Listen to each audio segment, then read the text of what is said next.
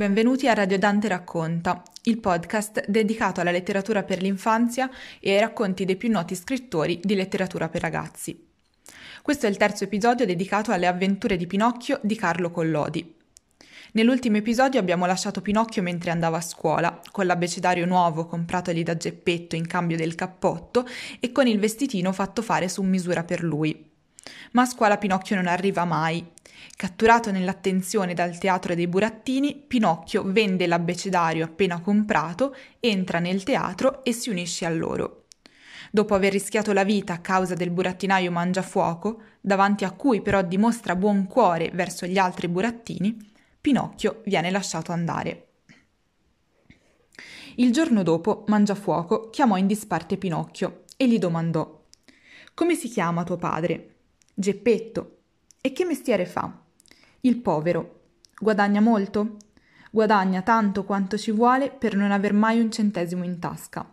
Si figuri che co- per comprarmi l'abbecedario della scuola dovette vendere l'unica casacca che aveva addosso, una casacca che fra toppi e rimendi era tutta una piega.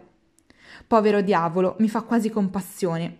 Ecco qui cinque monete d'oro, va subito a portargliele e salutalo tanto da parte mia.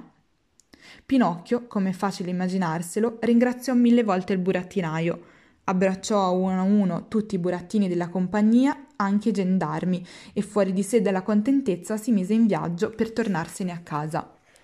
Ma non aveva fatto ancora mezzo chilometro che incontrò per la strada una volpe zoppa da un piede e un gatto cieco da tutti e due gli occhi, che se ne andavano là là, aiutandosi fra di loro da buoni compagni di sventura. La volpe, che era zoppa, camminava appoggiandosi al gatto e il gatto, che era cieco, si lasciava guidare dalla volpe. Buongiorno, Pinocchio, gli disse la volpe salutandolo garbatamente. Com'è che sai il mio nome? domandò al burattino. Conosco bene il tuo babbo. E dove l'hai visto? L'ho visto ieri sulla porta di casa sua. E cosa faceva? Era in maniche di camicia e tremava dal freddo. Povero babbo, ma se Dio vuole, da oggi in poi non tremerà più. E perché? Perché io sono diventato un gran signore. Un gran signore tu? disse la volpe e cominciò a ridere di un riso sguaiato e canzonatore. Il gatto rideva anche lui, ma per non darlo a vedere si pettinava i baffi con le zampe davanti. C'è poco da ridere, gridò Pinocchio impermalito. Mi dispiace davvero di farvi venire l'acquolina in bocca, ma queste qui, se ve ne intendete, sono cinque bellissime monete d'oro e tirò fuori le monete avute in regalo da Mangiafuoco.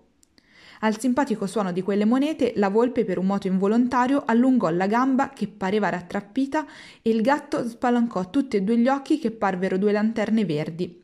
Ma poi li richiuse subito, tant'è vero che Pinocchio non si accorse di nulla. E ora, gli domandò alla volpe, che cosa vuoi farne di queste monete? Prima di tutto, rispose il burattino, voglio comprare per il mio babbo una bella casacca nuova, tutta d'oro e d'argento e coi bottoni di brillanti, e poi voglio comprare un abbecedario per me. Per te. Davvero, perché voglio andare a scuola e mettermi a studiare a buono. Guarda me, disse la volpe, per la passione sciocca di studiare ho perduto una gamba. Guarda me, disse il gatto, per la passione sciocca di studiare ho perduto la vista di tutti e due gli occhi. In quel mentre un merlo bianco, che se ne stava appollaiato sulla siepe della strada, fece il suo solito verso e disse Pinocchio, non dar retta ai consigli dei cattivi compagni, se no se te ne pentirai. Povero Merlo non l'avesse mai detto. Il gatto, spiccando un gran salto, gli si avventò addosso e senza dargli nemmeno il tempo di dire oi, se lo mangiò in un boccone con le penne e tutto. Mangiato che l'ebbe ripolitasi la bocca, chiuse gli occhi da capo e ricominciò a fare il cieco come prima. Povero Merlo, disse Pinocchio, perché l'hai trattato così male?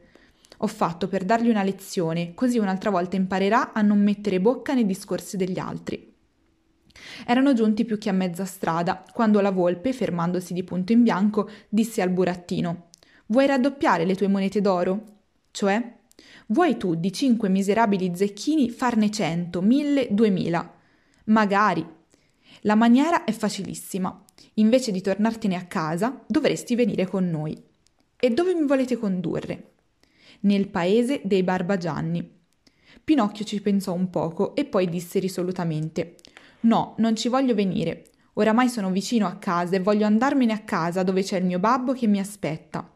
Chi lo sa, povero be- vecchio, quanto ha sospirato ieri a non vedermi tornare. Purtroppo io sono stato un figliolo cattivo e il grillo parlante aveva ragione quando diceva i ragazzi disobbedienti non possono avere bene in questo mondo. E io l'ho provato a mie spese, perché mi sono capitate molte disgrazie e anche ieri sera in casa di Mangiafuoco corso pericolo che mi viene il Bordoni soltanto a pensarci. Dunque, disse la volpe, vuoi proprio andare a casa tua? Allora va pure, peggio per te. Pensaci bene, Pinocchio, perché tu dai un calcio alla fortuna. Alla fortuna, ripeté il gatto. I tuoi cinque zecchini dall'oggi al domani sarebbero diventati duemila. Duemila, ripeté il gatto. Ma com'è mai possibile che diventino tanti? domandò Pinocchio restando a bocca aperta dallo stupore. Te lo spiego subito, disse la volpe. Bisogna sapere che nel paese dei Barbagianni c'è un campo benedetto, chiamato da tutti il campo dei miracoli. Tu fai in questo campo una piccola buca e ci metti dentro, per esempio, uno zecchino d'oro. Poi ricopri la buca con un po' di terra, l'annaffi con due secchi d'acqua di fontana, ci getti sopra una presa di sale e la sera te ne va tranquillamente a letto. Intanto, durante la notte, lo zecchino germoglia e fiorisce e la mattina dopo, di levata, ritornando nel campo, che cosa trovi? Trovi un bell'albero carico di tanti zecchini d'oro quanti chicchi di grano può avere una bella spiga nel mese di giugno. Quindi, dunque, disse Pinocchio, se io sotterrassi in quel campo i miei cinque zecchini, la mattina dopo quanti zecchini ci troverei? È un conto facilissimo, rispose la volpe, un conto che puoi farlo sulla punta delle dita. Poni che ogni zecchino ti faccia un grappolo di 500 zecchini moltiplica il 500 per 5 e la mattina dopo ti trovi in tasca 2500 zecchini lampanti e sonanti. Oh, che bella cosa! gridò Pinocchio. Appena che questi zecchini li avrò raccolti, ne prenderò per me 2000 e gli altri 500 di più li darò in regalo a voi. Un regalo a noi, gridò la volpe. Dio te ne liberi. Te ne liberi, gridò il gatto. Noi non lavoriamo per il vile interesse, noi lavoriamo unicamente per arricchire gli altri. Che brave persone, pensò dentro di sé Pinocchio, e dimenticandosi lì il tamburo del suo babbo, della casacca nuova, dell'abbecedario e di tutti i buoni propositi f- fatti, disse alla volpe e al gatto: Andiamo subito. Io vengo con voi. Cammina, cammina, cammina. Alla fine, sul far della sera, arrivarono stanchi morti all'osteria del gambero rosso. Fermiamoci un po' qui, disse la volpe, tanto per mangiare un boccone e per riposarci qualche ora. A mezzanotte poi ripartiremo per essere domani all'alba nel campo dei miracoli. Entrati nell'osteria si posero tutti e tre a tavola, ma nessuno di loro aveva appetito. Il povero gatto, sentendosi gravemente indisposto di stomaco, non poté mangiare altro che 35 griglie con salsa di pomodoro e quattro porzioni di trippa alla parmigiana, e perché la trippa non gli pareva condita abbastanza, si fece tre volte a chiedere il burro e il formaggio grattato. La volpe avrebbe spilluzzicato volentieri qualche cosa anche lei, ma siccome il medico le aveva ordinato una grande dieta, così dovette contentarsi di una semplice lepre dolce e forte, con un leggerissimo contorno di pollastre ingrassate e di galletti al primo canto. Dopo la lepre si fece portare per tornagusto un cibreo di pernici, di starne, di conigli, di ranocchi, di lucertole e d'uova paradiso e poi non volle altro. Aveva tanta nausea per il cibo, diceva lei, che non poteva accostarsi nulla alla bocca. Quella, quella che mangiò meno di tutti fu Pinocchio. Chiese uno spicchio di noce e un cantuccio di pane e lasciò nel piatto ogni cosa. Il povero figlio col pensiero sempre fisso al campo dei miracoli, aveva pers- preso un'indigestione anticipata di monete d'oro. Quando ebbero cenato, la volpe disse all'oste: Datemi due buone camere, una per il signor Pinocchio e l'altra per me e per il mio compagno. Prima di ripartire, schiacceremo un sonnellino. Ricordatevi però che a mezzanotte vogliamo essere svegliati per continuare il nostro viaggio. Sì, signori, rispose l'oste e, str- strizzò l'occhio alla volpe e al gatto, come dire: Ho mangiato la foglia e ci siamo intesi. Appena Pinocchio fu entrato nel letto, si addormentò di colpo e cominciò a sognare. E sognando gli pareva di essere in mezzo a un campo, e questo campo era pieno di arboscelli carichi di grappoli, e questi grappoli erano carichi di zecchini d'oro. E dondolandosi, mossero dal vento, facevano zin zin zin, quasi volessero dire chi ci vuole venga a prenderci. Ma quando Pinocchio fu più sul più bello, cioè quando allungò la mano per prendere a manciate tutte quelle belle monete e mettersele in tasca, si trovò svegliato all'improvviso da tre violentissimi colpi dati nella porta della camera. Era l'oste che veniva a dirgli che la mezzanotte era suonata. E i miei compagni sono pronti? Altro che pronti, sono partiti due ore fa. Perché mai tanta fretta? Perché il gatto ha ricevuto un'imbasciata, che il suo gattino maggiore, malato di geloni ai piedi, stava in pericolo di vita. E la cena l'hanno pagata? Che vi pare, quelle lì sono persone troppo educate perché facciano un affronto simile alla vostra signoria. Peccato, questo affronto mi avrebbe tanto fatto piacere, disse Pinocchio. E dove hanno detto di aspettarmi quei buoni amici? Al campo dei miracoli, domattina, allo spuntare del giorno. Pinocchio pagò uno zecchino per la sua cena e per quella dei suoi compagni e dopo partì. Ma si può dire che partisse a tastoni perché fuori dall'osteria c'era un buio così buio che non ci si vedeva da qui a lì.